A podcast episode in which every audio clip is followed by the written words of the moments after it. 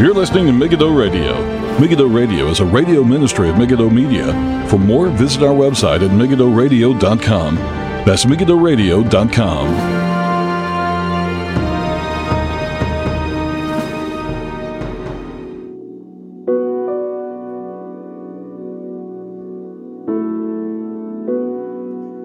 Good evening, everybody. This is Paul Flynn with Megiddo Radio for Tuesday, the 16th of November, 2021. Thank you all for tuning in. Everything's going great today. There's been no problems so far and no tech issues. That's wonderful by God's grace, and seems to have...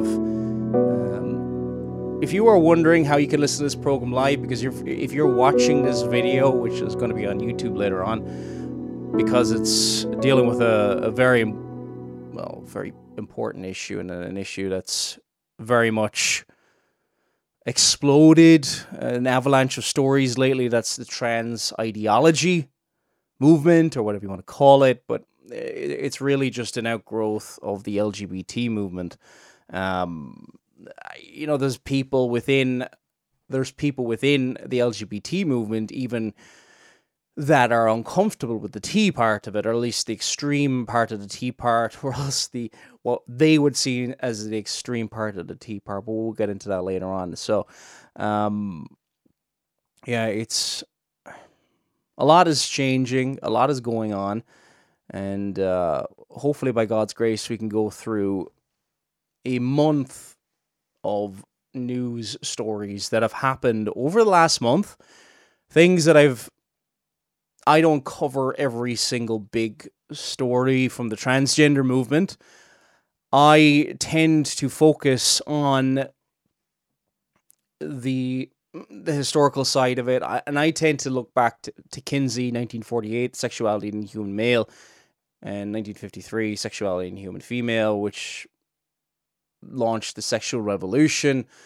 A lot of, from a historical point of view, the Judith Reisman research. Judith Reisman herself isn't a Christian, so we've got to be careful how we approach it as well. We've got to make sure we approach from a biblical worldview, but at the same time, movements come and go, organizations that promote this kind of thing come and go. That's why I'm reluctant to cover every single story, because before you know it, you know, at the moment in the UK and Ireland, there's stories about Stonewall, and there's been a recent investigative journalism that's been done by two journalists up here in Northern Ireland, and they have done a podcast.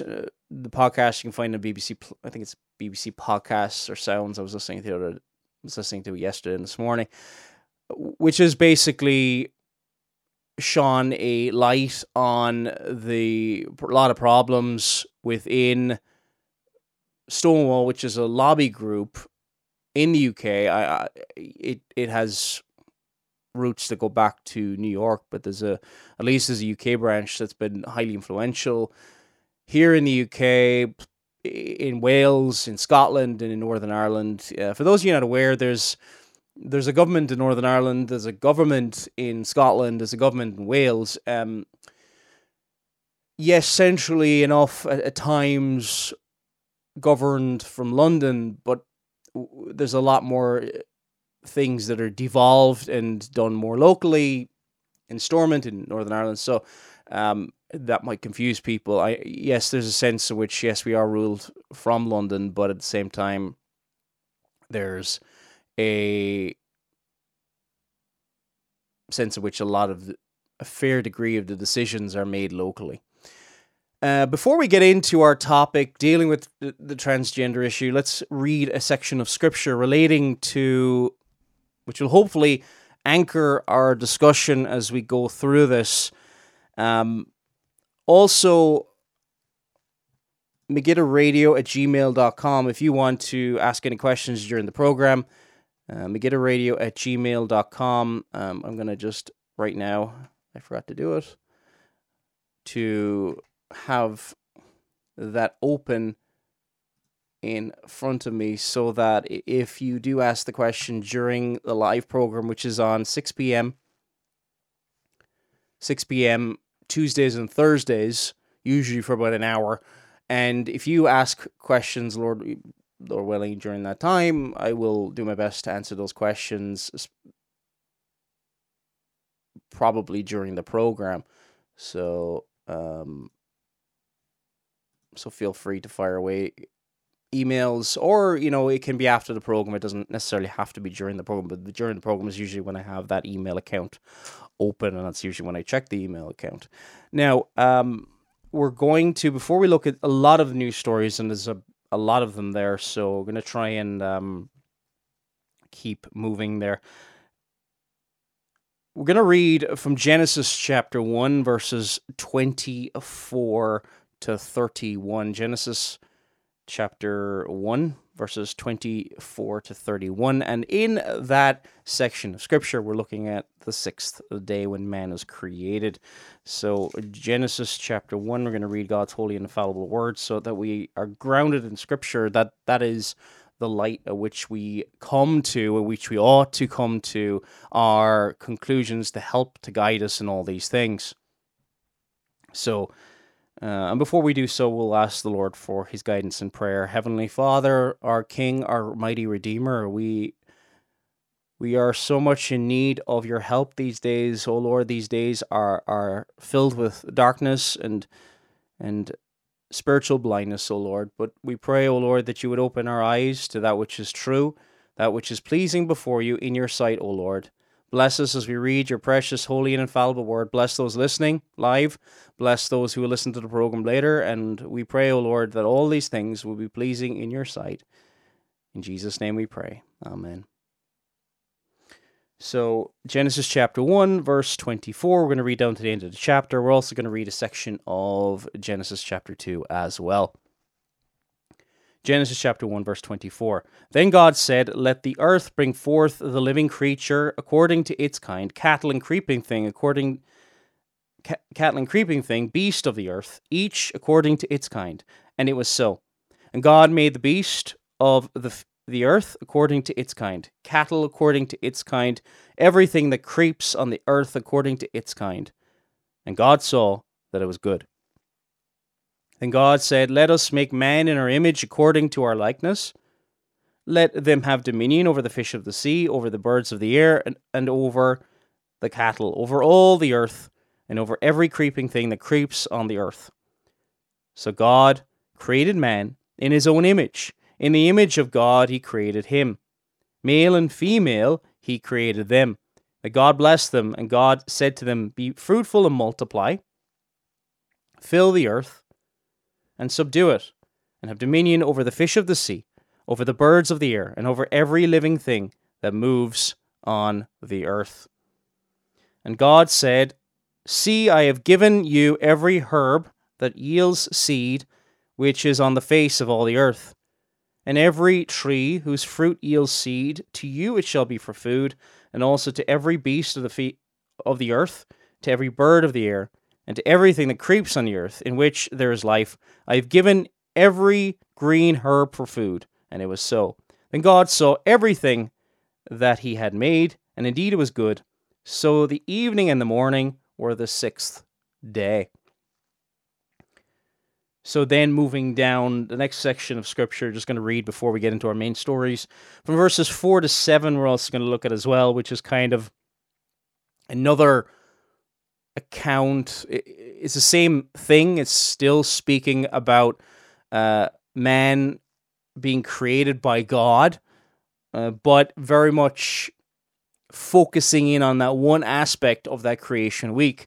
So from Genesis chapter 2, verses 4 to 7, let us hear God's word. "This is the history of the heavens and the earth, that they were created in the day that the Lord had made the earth and the heavens, before any plant of the field was on the earth, and before any herb of the field had grown. For the Lord God had not caused it to rain on the earth, and there was no man to till the ground. But mist went up from the earth and watered the whole face of the ground.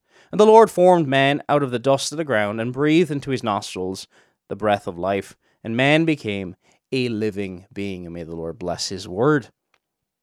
So, just to ground us again, there was a thing we started in the opening parts of the programs before doing the psalms, and every now and again we will do a psalm. But I think it's probably more helpful to have a part of Scripture that grounds us in the truth and what we should believe, that and what we should know, and what has been revealed in nature as well, that God created man in his own image, and he created the two genders, male and female.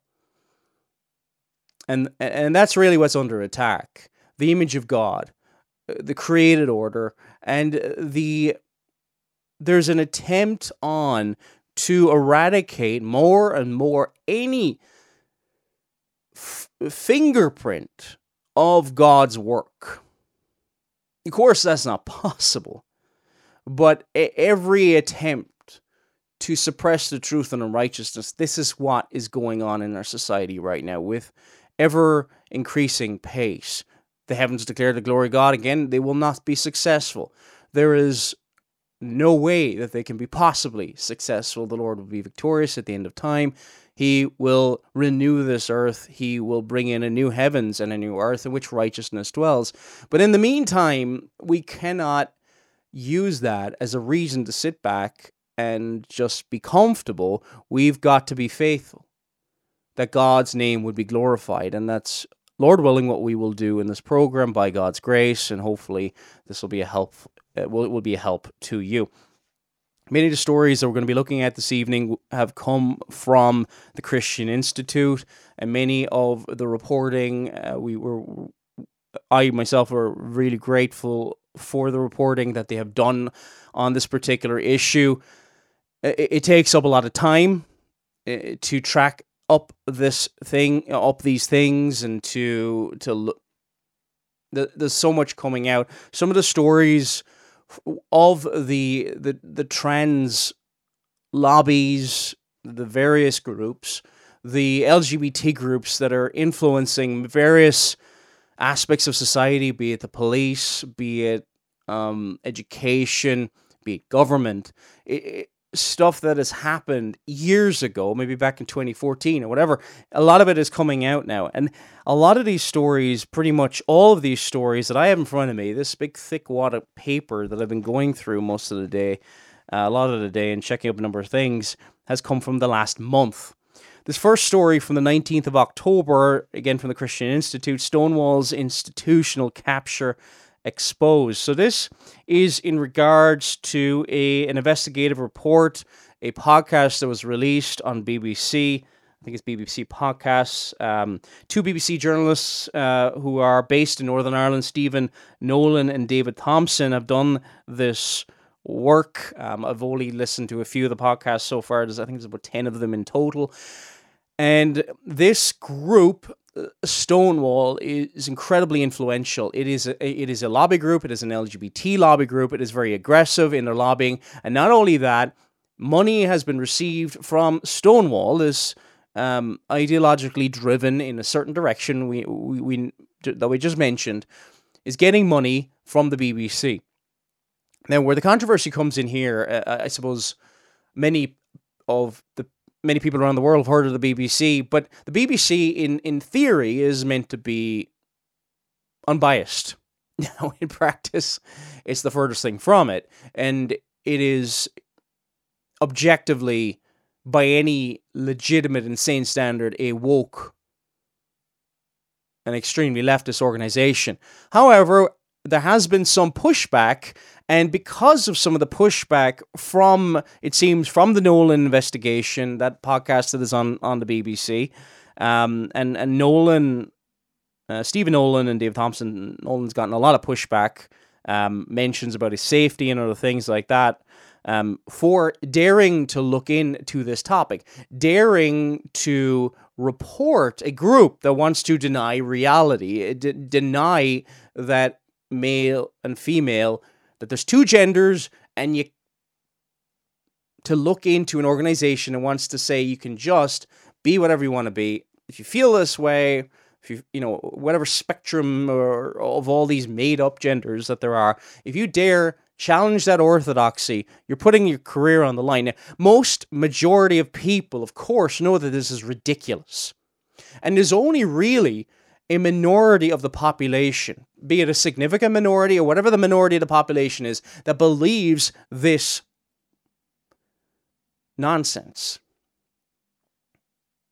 And there's an even smaller minority that has the mental problems and the mental health problems, or whatever problems you want to put it down to, that are convinced of this, that have the psychological problems of that are brought on by transgender ideology, akin to the person who thinks they are another species or another age. There was a, I'm not just being facetious here, there was a case, I think it was in Norway, that there was a man in his mid-50s who believed that he was a 6-year-old girl, left his family, the whole lot. This is a real story from a couple of years ago. And if you can decide by virtue of how you feel what your gender is, your sex, exactly the same thing, then why not decide that you're a child?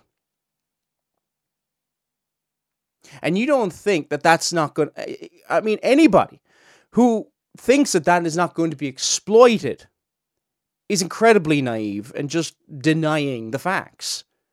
At this point, every single person that with any legitimate discernment has pointed out the dangers of this ideology in the bathrooms, in the abuse cases. There's a case in the United States. Ben Shapiro was covering in his podcast a few weeks ago.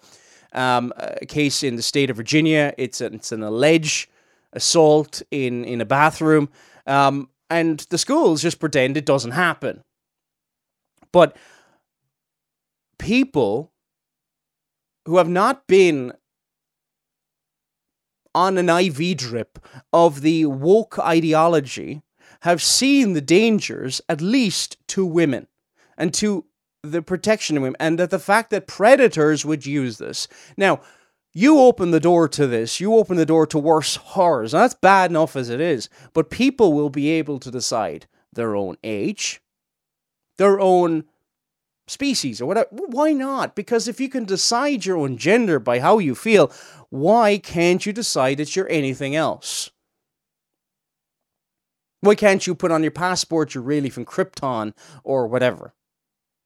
Sounds ridiculous, but this stuff coming out in the media at the moment, and this stuff being pumped out and being promoted by radical groups such as Stonewall and other groups as well, would have seemed ridiculous but 5 years ago. And really the time for sticking our heads in the sand has to end. And it has to end now. And we're not going to recover the ground by the People's Republic of Nice. We're going to have to be bold. Yes, kind and loving, but the kind and loving model of Christ, where we are patient and tenderhearted, is not what modern evangelicalism purports it to be. We have got to stop retreating. There are wonderful recent examples. I can think of one wonderful example that happened in Northern Ireland of somebody who was a family that were loving. They carried themselves impeccably before the media and everything else. They weren't trying to just defend themselves. They were standing up for something far more important than themselves, and that was the Ashers Bakery case, which finally, thankfully, ended 3 years ago. Daniel McArthur and his family, and that was a wonderful example. Go to the Christian Institute, look up the Ashers Bakery case if you've never heard of that. Just look at the media cases. Look at how they carry themselves in front of the media. It's a model for anybody going through. It's incredibly difficult what they went through. I don't think, unless you've gone through it, you're not going to know how difficult it is. You don't have to be obnoxious or anything like that, but we've got to stop surrendering to this radical ideology. Anyway, back to our story from the Christian Institute. This is from the 19th of October. From the 19th of October, again, it could have went back further, but the program would have had to have been several hours long to cover all these stories. An 18-month investigation done by Stephen Nolan and David Thompson. And by the way, Stephen Nolan is the furthest thing from being sympathetic towards Christianity.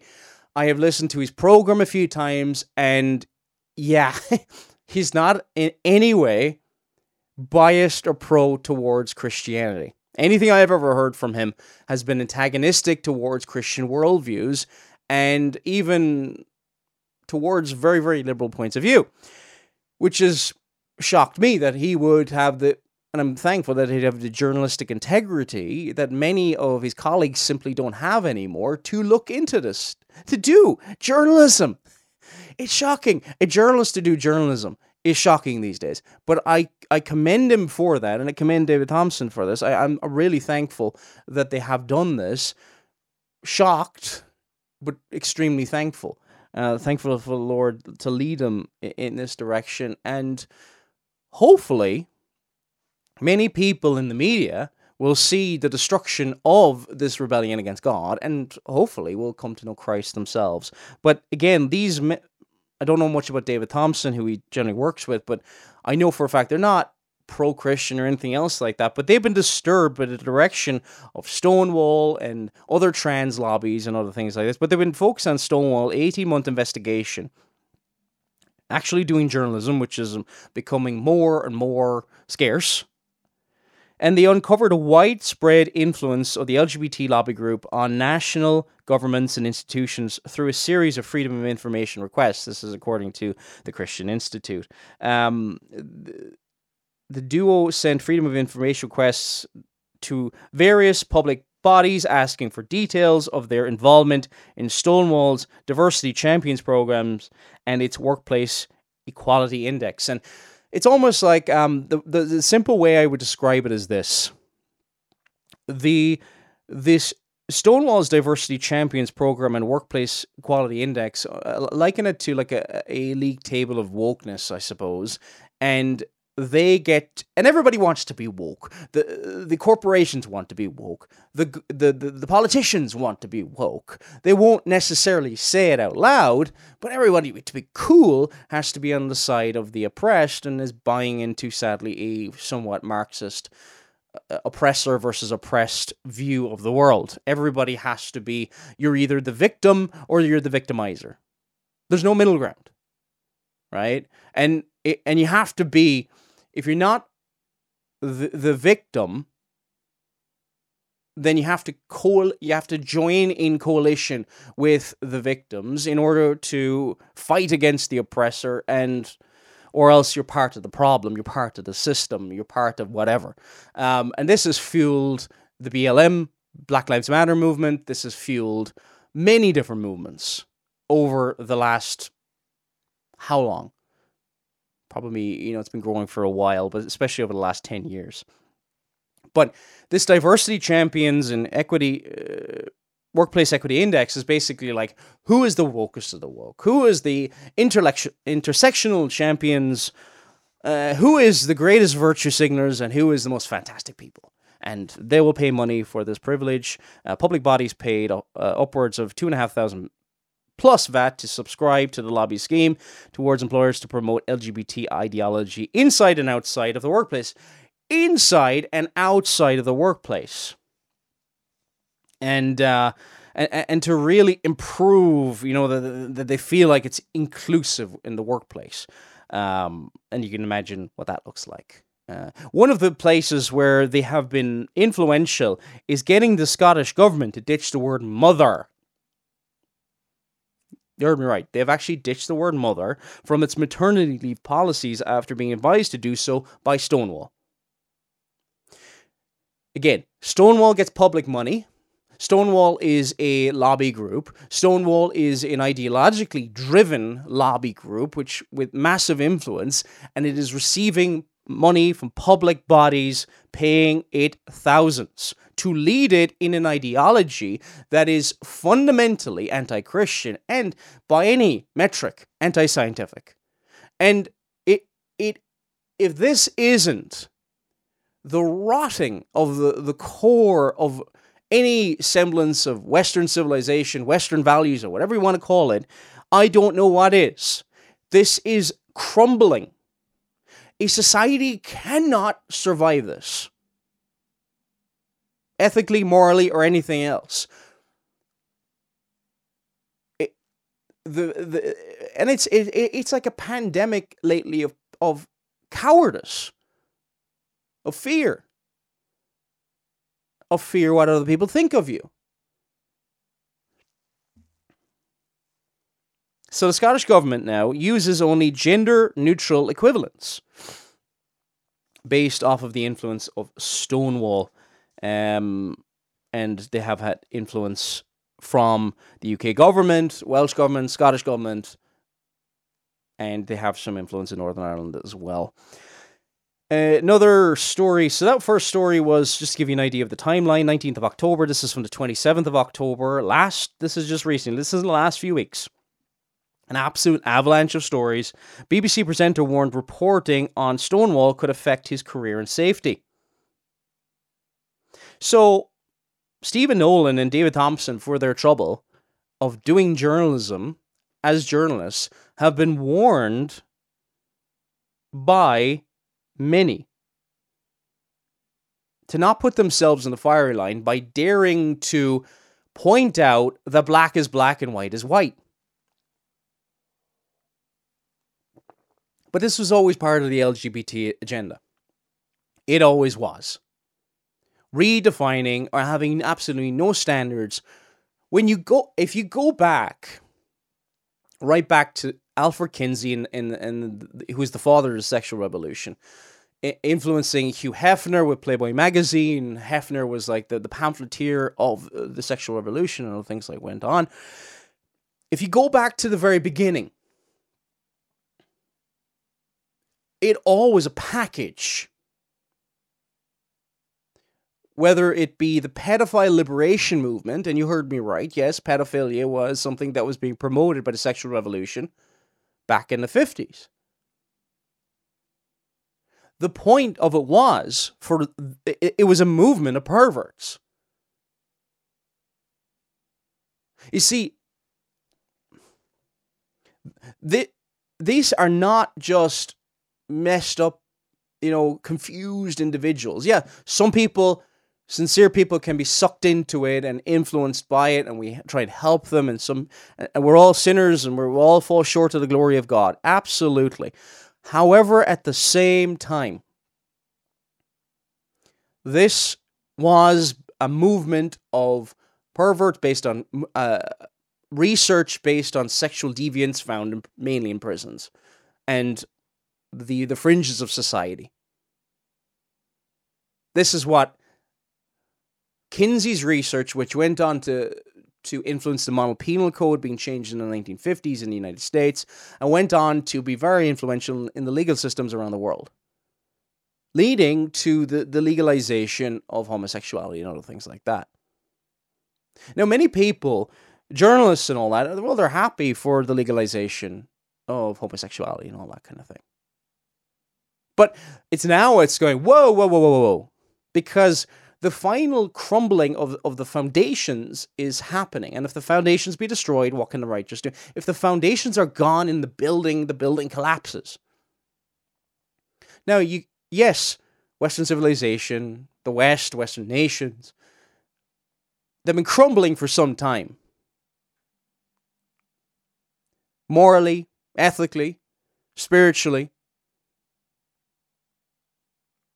But now are things no society, no civilization can survive. How? When you have a case where you can decide your own reality, when you have a time when you can you can speak what you believe into existence. You are saying, by this ideology, I am God. You're denying the creator's handiwork. And you yourself are saying, no, no, no, no. I form my own reality from what's in my head. It is, at its core, at its foundation, a hatred of God. It is the most virulent strongest form when you reject the created order. And this is just one of many ways of manifesting, along with idolatry and other things like that, that our society in the West hates God, and it's growing in its hardness against God.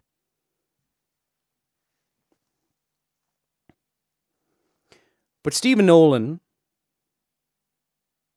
who doesn't claim any Christianity from what I understand about him, did this 18-month investigation. He said this: I have been broadcasting in Northern Ireland for 25 years with all the bullets and bombs, and I've had death threats. But he has, quote, never had the volume of people warning me off, quote, an issue. He added, there's a fear factor of even talking about it. That's not acceptable or healthy. Debating a subject should not affect your career. And let's face it, there's a lot of things you can't debate anymore. You can't even discuss. And we're also equally as dogmatic, but other things we shouldn't be dogmatic about. You know, one thing is COVID. We shouldn't be dogmatic about that either. The science is not settled, but I digress. Public bodies paid, in this article also points out.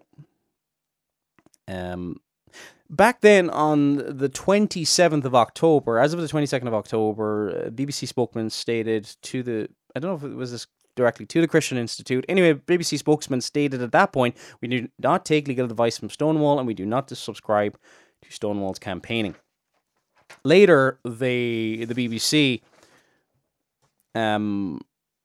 left the Diversity Champions program. So, and even Stonewall themselves, as of the 10th of November, put out a statement: it is a shame that the BBC has decided not to renew their membership of our Diversity Champions program, but as with all membership programs, organizations come and go depending on what's best for their inclusion journey at the time. We will continue to engage with the BBC on a number of fronts to champion support for LGBTQ plus colleagues, and to represent our communities through their reporting.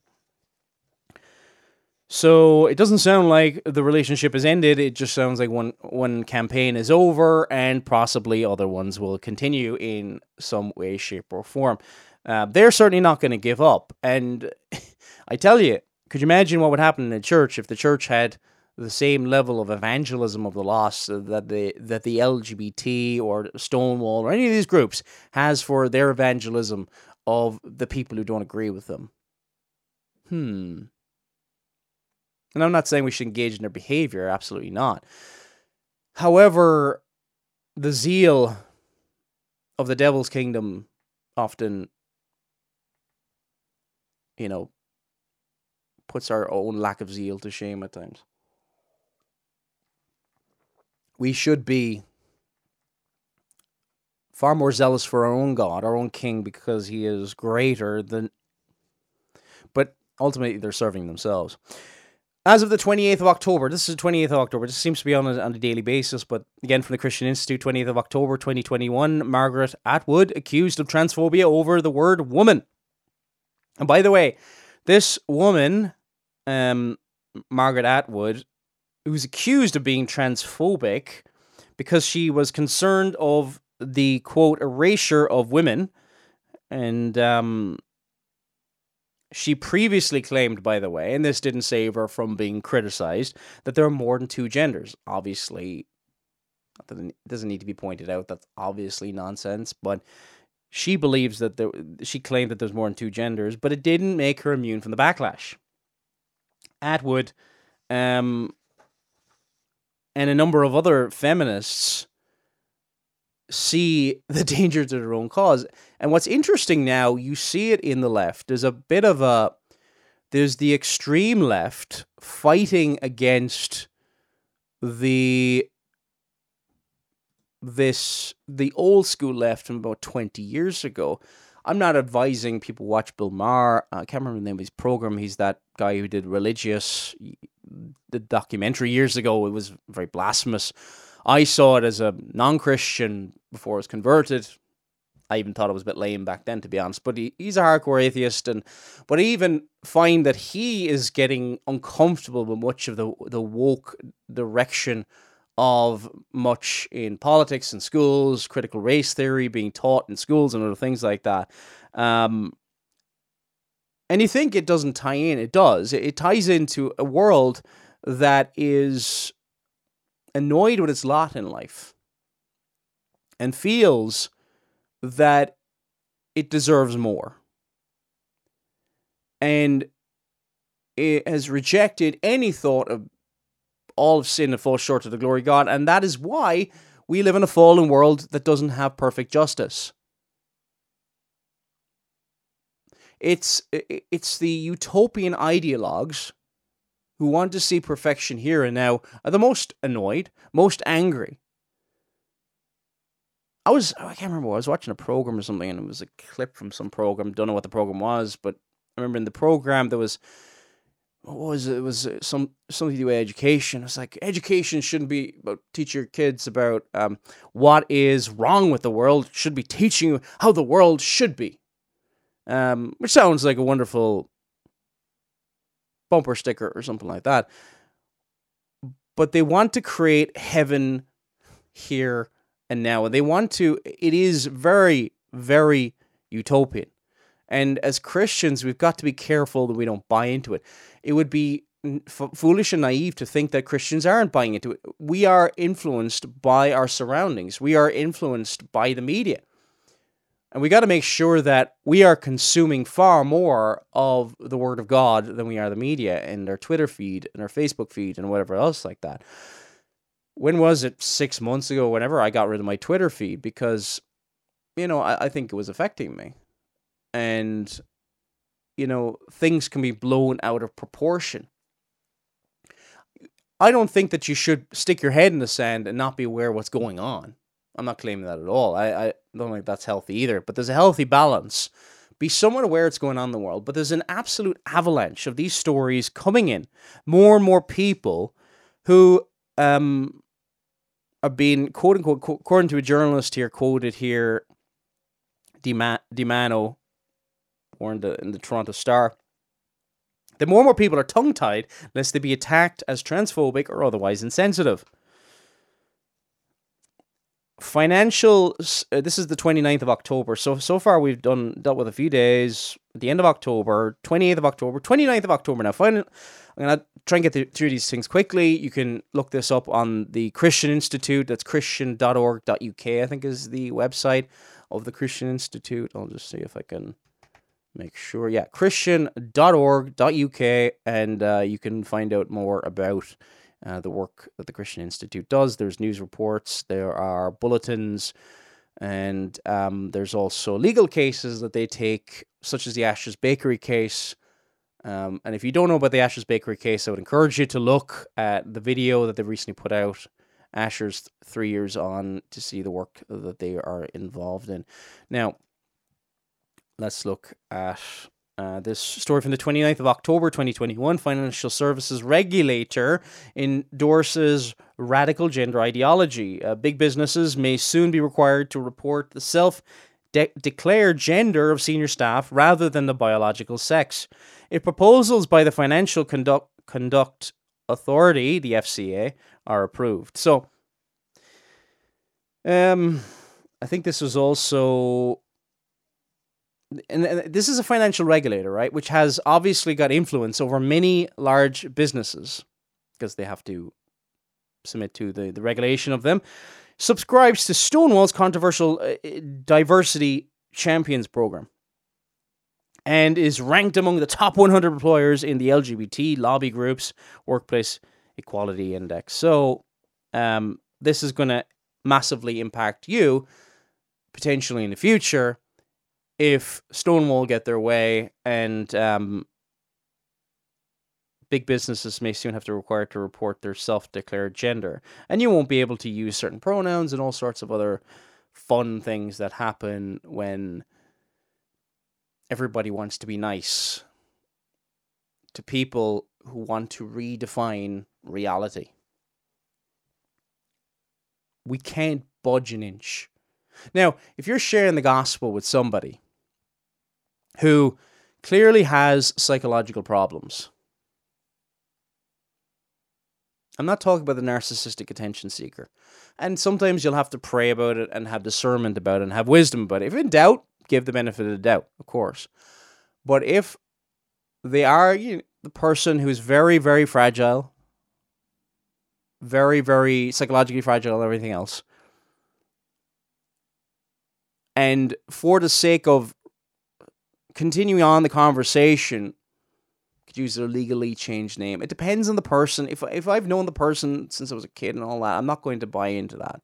Or avoid using their name. Do not give in 1 inch when it comes to pronouns.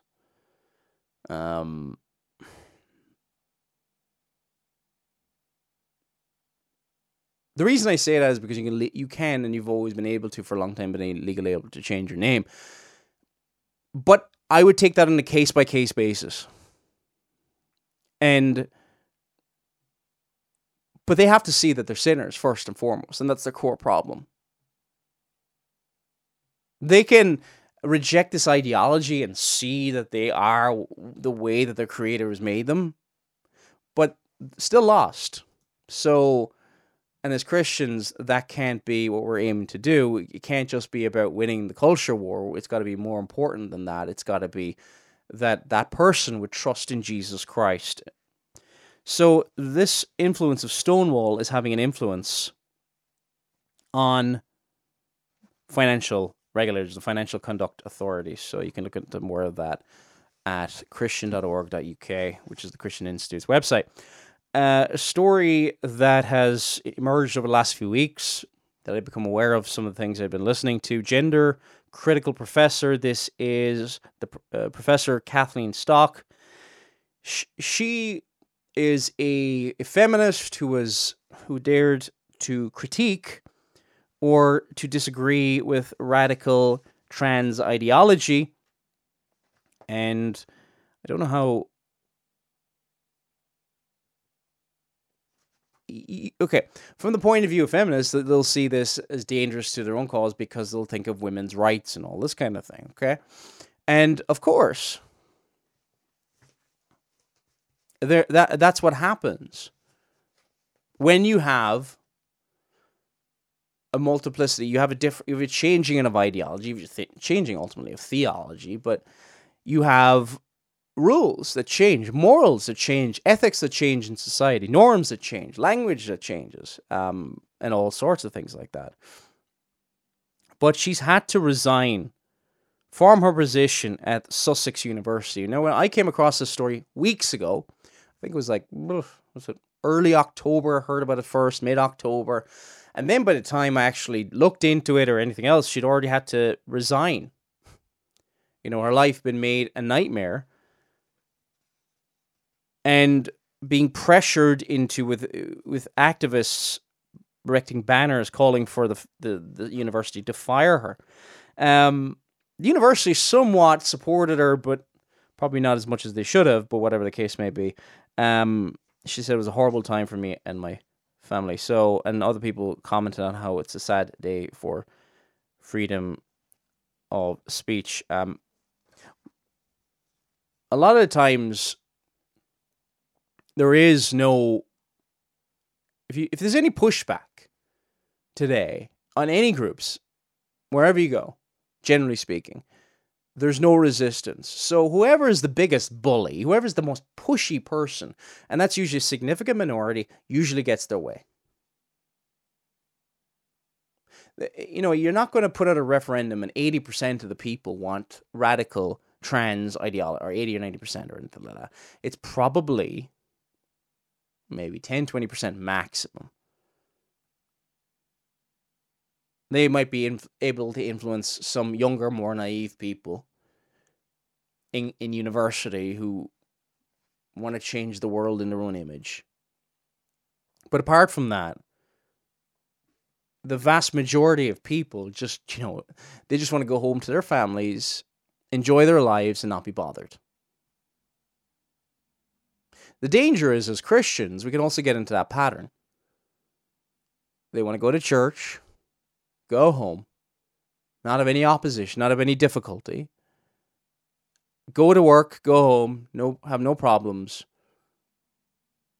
Yes, they want to go to heaven, but the challenge is, no, I don't want that. And that's much of Western Christianity. And I don't think we realize how much comfort, how much we run away from any sniff of conflict. Now, it's not that we court controversy. We shouldn't do that. And try to be at peace with all men as much as possible, as much as it lies within you. But let us not run away with the first challenge. So anyway, Kathleen Stock has had to resign. She's done a couple of interviews since then. She's done, an interview with Unheard. And she's done an interview with one or two other groups as well. I've seen, this goes back, this is just a bit of a flashback to the original pressure that was put on Kathleen Stock, pro-transgender activists, this is the Telegraph reporting on this, pro-transgender activists tried to bully university into sacking professor who questioned their views. Don't know why the Telegraph put bully in quotation marks, but I think they're just saying it's allegedly bullying, but it clearly is. It's intimidation, it's pressure. It's cancel culture or whatever you want to call it. And the thing is, much of the left are only really worried about it when it affects them. Then they say, oh, it's gone too far. Why? Because it affects my views. Students erect posters around campus which call for the dismissal of Professor Kathleen Stock, claiming she is guilty of transphobia. Now, I'm trying to remember... Yeah, she said this. Many trans women are still males. And I don't know the totality of her views, but she very much challenged the dogmatism that you could just change it on a whim. Whether or not she believes that it's just somebody to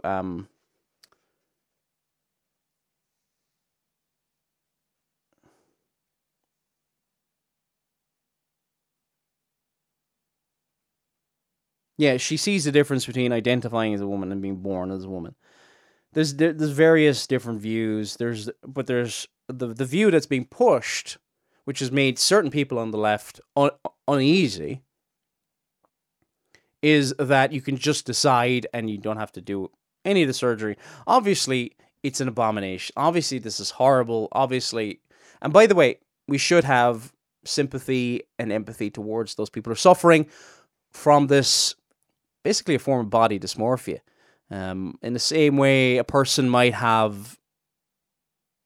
I don't know if it's I'm not an expert on this kind of stuff, but, if somebody's anorexic or suffering from bulimia or eating disorders because of the way they view their body, my own kind of taking it, this is kind of a distorted view of the way they view their body or whatever.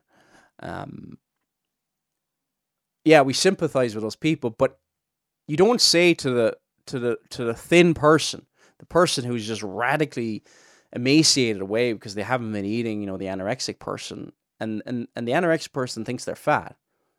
You don't just kind of go, yep, you're a fat person. Well, that clearly doesn't help them. Denying of reality is not going to help them.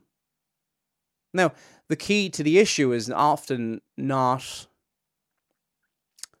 There can be a number of different problems. There can be abuse in the background and all that kind of stuff. But there's a loathing of, you could say, the handiwork of God.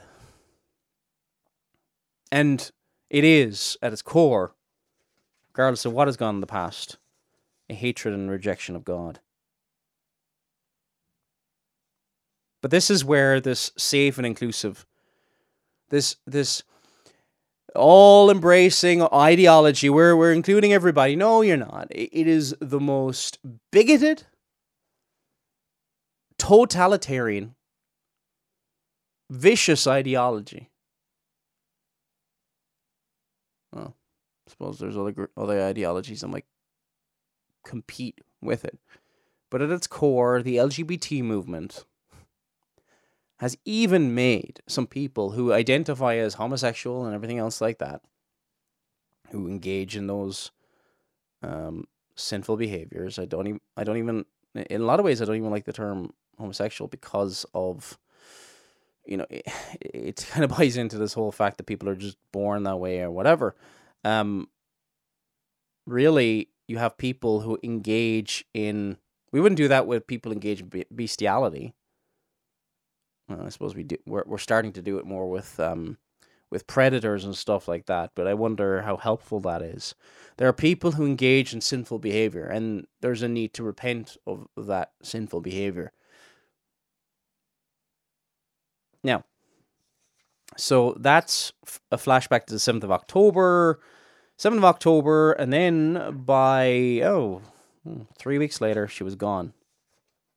That's the speed and the avalanche. And many are using the ramped up fear of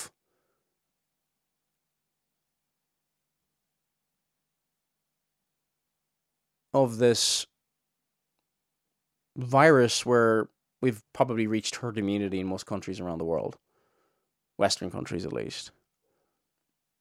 That fear, that level of hysteria has fed into the ramping up of the environmentalist doomsday cult. It has fed into the LGBT movement as well. And the Christian church, we need to be different. We are different. We are in Christ Jesus. We are not to live as those who are without hope. Tory MP, this is from the 1st of November. Trans ideology threatens to erode the very concept of women. So this is something pointed out by Miriam Cates, who is an MP who wrote in the Telegraph that the denial of biological sex actually poses a serious risk to women's rights and women's safety. So it's becoming more something that is actually being discussed on in Westminster, so that is good. At least that, and more people becoming more and more disturbed by the direction, the very logical and inevitable direction of the LGBT movement, the movement of Harry Hay, the sexual revolution in the 1950s, the movement of Kinsey, the movement of Hugh Hefner, of there's no standards. Anything goes. And now it's come to the point of,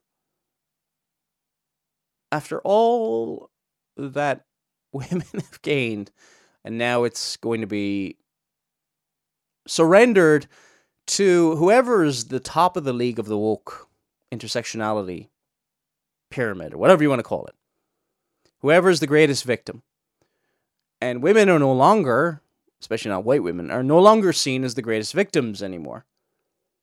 Actually, quite frankly, there have been... And who knows who is, you know, whenever trans people, if they, you know, if you call them people, you basically, you know, mixture from anything from deep psychological problems and rebellion against God all the way out to severe narcissism and attention seeking. Much of the rise of many people claiming to be non-binary and this kind of nonsense is young people on TikTok looking for attention. Is this all of them? No, I don't think it's all of them, but a large amount of them, it is utter narcissism, being told they can do whatever they want, being spoiled by their parents, and then yet another attempt for them for a while to seek attention.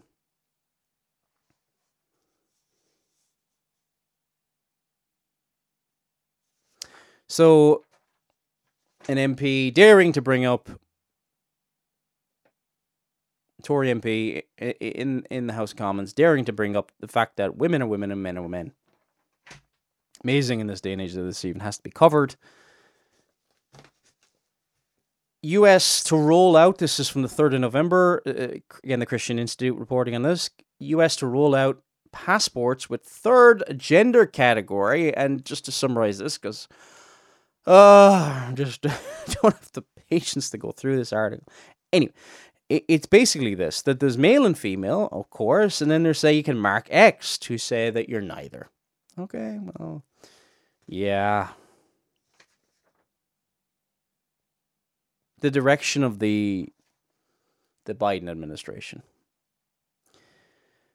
Health Department latest to exit controversial Stonewall scheme. So there's been a pushback, and gladly that there's some people exiting Stonewall schemes, but you just wonder, right?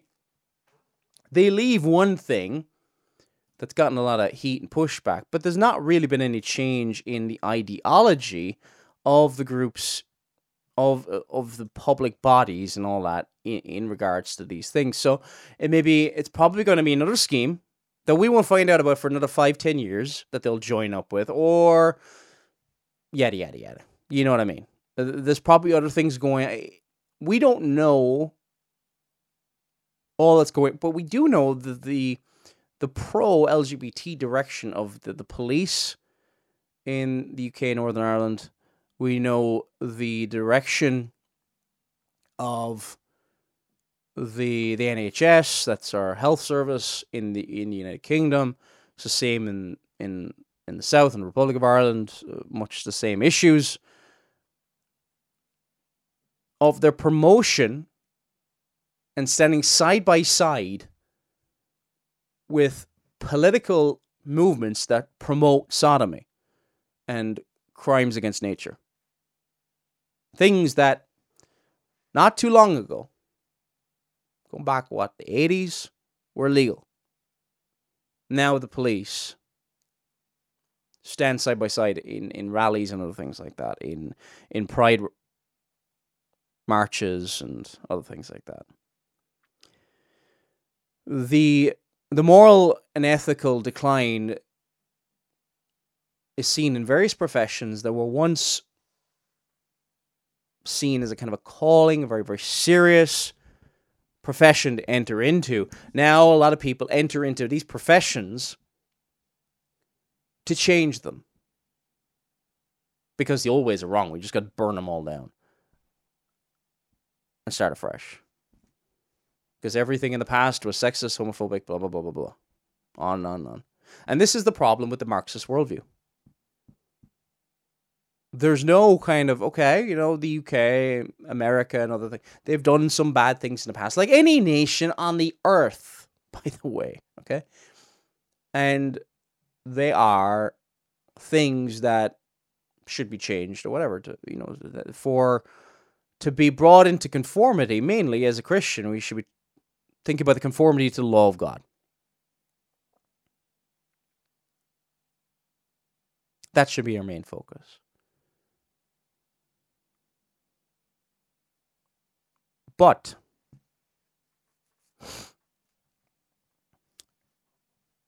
we have a situation where there's a desire to change the world. It's all utopian nonsense.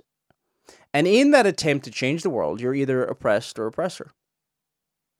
In so many conversations, even when people don't realize it. Even within, right? Even within the Christian church. There are good aspects. There's a movement that's kind of cropped up over the last couple of years. And it's been a bit of a mixed bag. Mainly, much of it has been unhelpful, but some of it has been helpful and good that these things have come to light. I'm talking about the Me Too movement and some of the abuse cases that have come to light, because for so long, it's been so hard for abuse victims to come forward and to tell people and to be believed and actually investigated properly. And that's been the good side of it. And there's been some people, and it's been good that way. Okay. Undoubtedly. The problem is this, and there's been sections of the church that's kind of morphed into, they're looking for victims everywhere. They believe that there's abuse victims absolutely everywhere without any evidence to kind of go with it. And in that, there's kind of a degree of kind of virtue signaling, whatever the case may be, that, well, people are against abuse and all this kind of stuff. Well, yes, of course you're against abuse. I imagine that most churches are.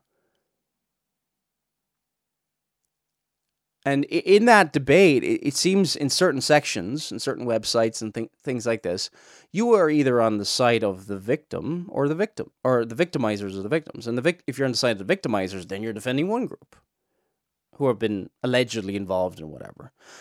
Or you're involved in, or you need to be involved with the victims and helping to expose whatever. And there's no kind of, well, we need to be careful with accusations. Yes, those people who have been abused should be supported, should be helped, but people should be presumed innocent until proven guilty. Regardless of whether you like them or not, deal with what you can prove.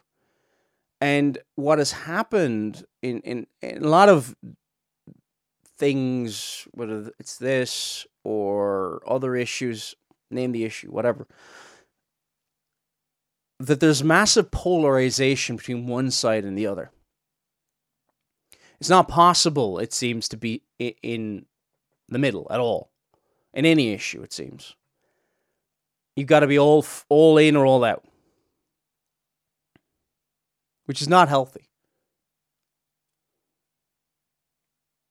We can help those who are legitimately proven to be abused. But what we've convinced everybody of, you're a victim. And so even this has impacted the church, where large amounts of people now feel victimized. Now, there are genuine victims who are leading the way. Excuse me. I've gone through horrible things. But we can't have a coalition of victims.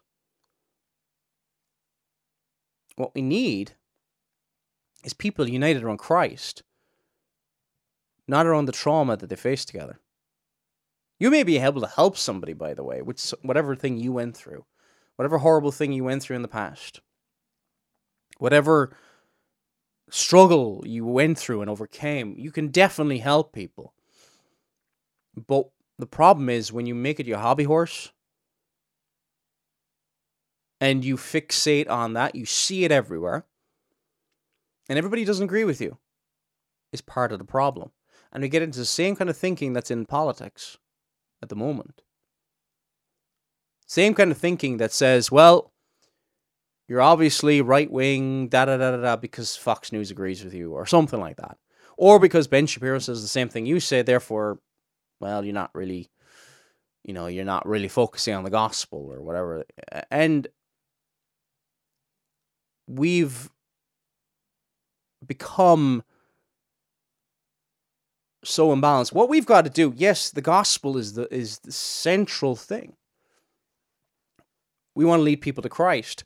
But at the same time, we want to be salt and light in the world, influencing our political representatives, as in writing to them, talking to them, calling them to repentance. But first and foremost, we want them to be saved.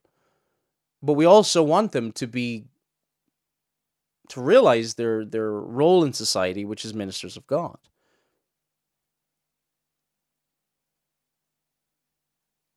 So, in this controversy, getting back to the article I was looking at there from the 5th of November, Health Department latest to exit the controversial Stonewall scheme.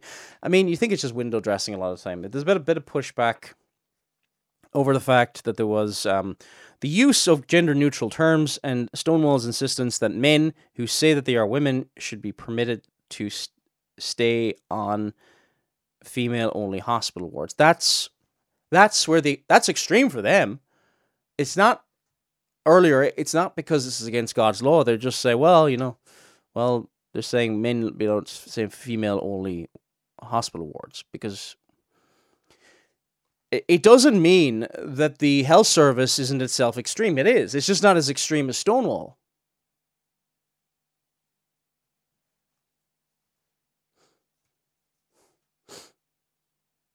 The department, according to Christian Institute, spent more than £44,000 in membership fees, training and networking events over a 5-year period. Yeah, and there was a level of depravity that they were willing to go to.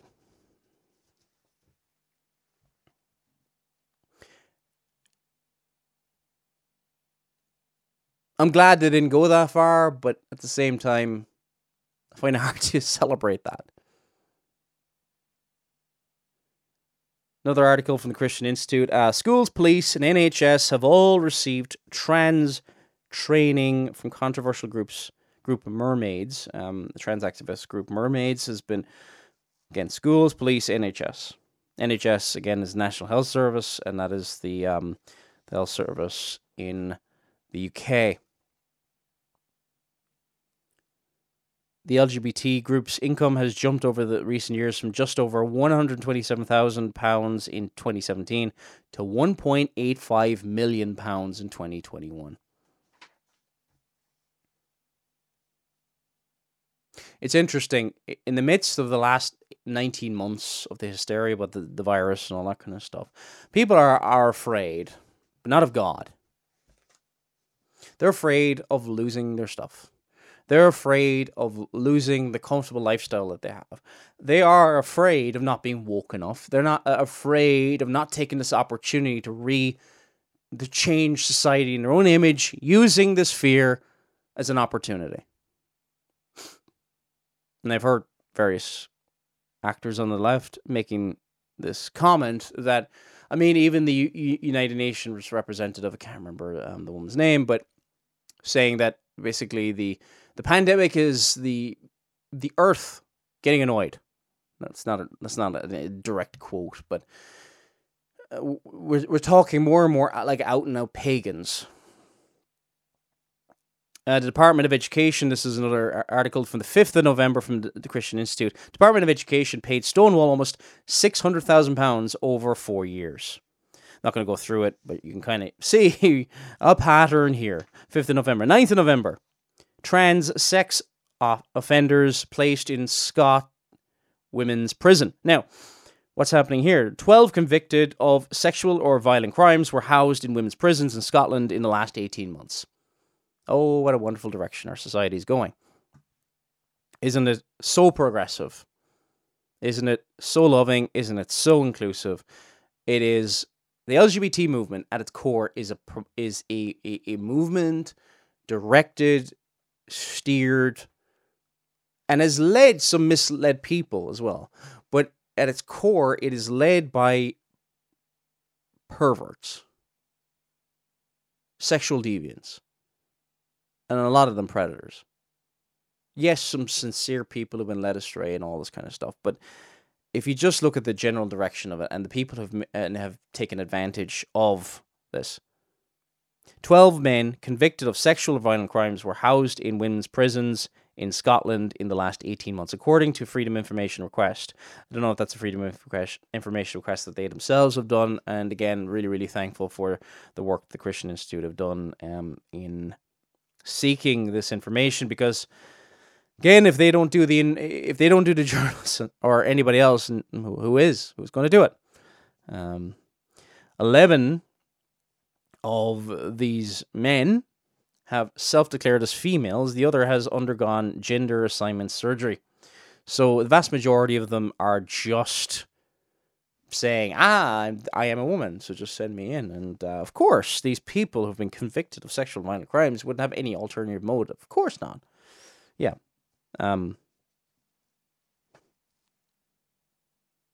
Does it really need commentary? But it is just the woke are wrapping their malice, cowardice, and everything else and the perversion in virtue as if they're caring for an oppressed minority. They're not.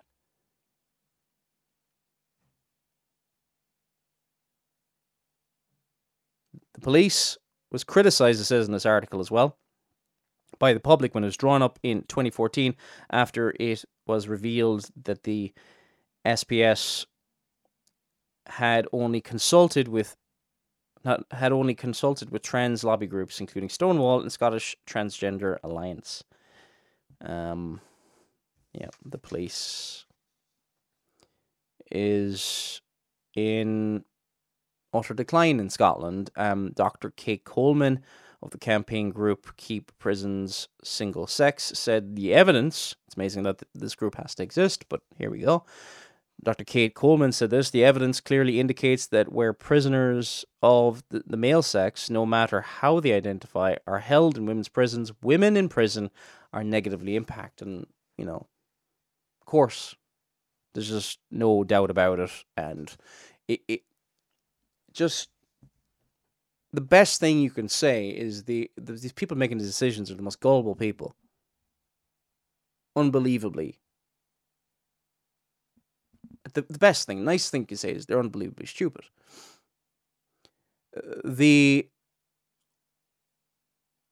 otherwise they're uncaring, and can you imagine? These are people who have been convicted of sexual and violent crimes, been allowed to go and take advantage of this insanity and mayhem, and use it to be able to most likely go on and abuse women in women's prisons. Come on. Just. And I don't believe that they can be that clueless.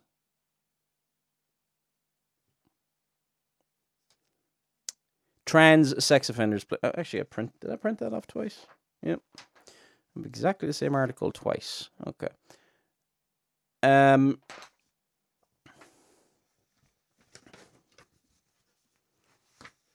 I may do another program on Stonewall. I'm going to keep doing a bit more research on this. It might be next Tuesday by the time that program is ready. If you have anything on this issue with regards to Stonewall or anything else, and if you have any comments, Megiddo Radio, that's MEGIDDO films at gmail.com. But we'll leave it there for today.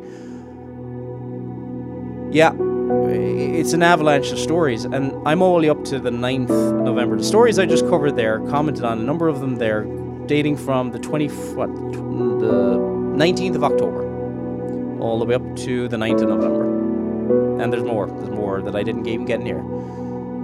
Pray for our nation. Pray for judges, pray for police, pray for doctors, pray for all sorts of people in society, pray for the church, pray for revival, and pray that we use the time wisely before we don't have any more. It's been Paul Flynn. May God bless you